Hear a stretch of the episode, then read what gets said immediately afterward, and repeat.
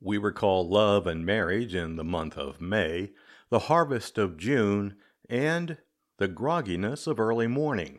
It's the start of four weeks of poets here on the 357 by William E. Spear.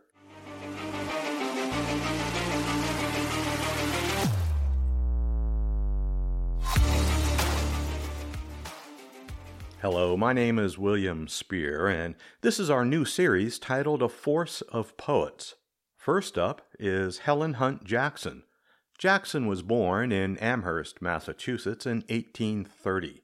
She published five collections of poetry, including verses in 1870 and Easter Bells in 1884.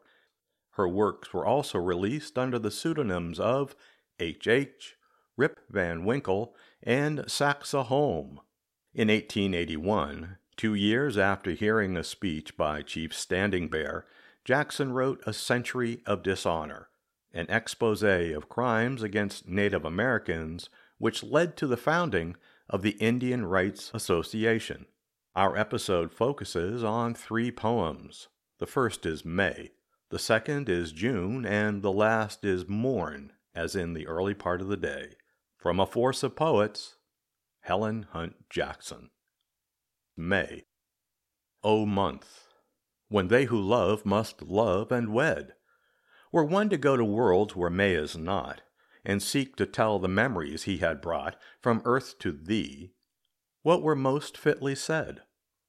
I know not if the rosy shower shed from apple boughs, or if the soft green rot in fields, or if the robin's call be fraught the most with thy delight.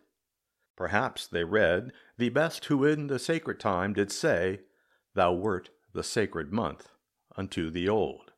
No blossom blooms upon thy brightest day so subtly sweet as memories which unfold in aged hearts which in thy sunshine lie to sun themselves once more before they die.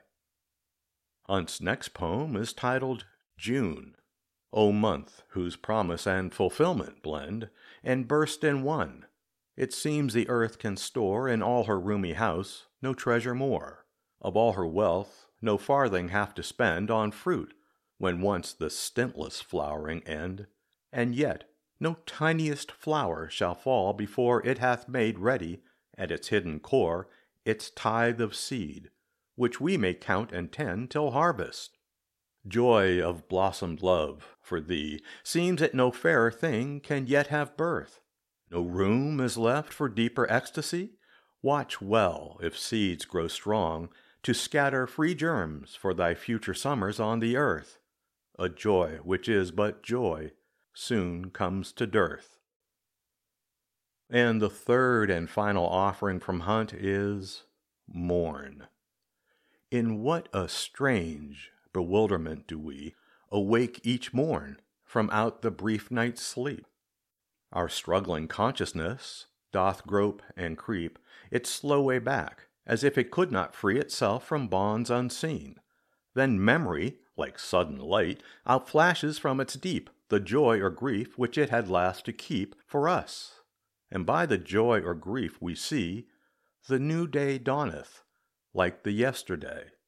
We are unchanged, our life the same we knew before. I wonder if this is why we wake from death's short sleep, to struggle through a brief bewilderment and in dismay behold our life unto old life true.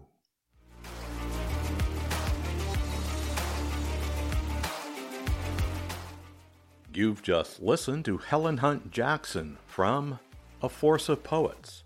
Theme music is through the courtesy of Cube Sounds at Pixabay. The 357 is written and produced by William Spear. Thank you for listening.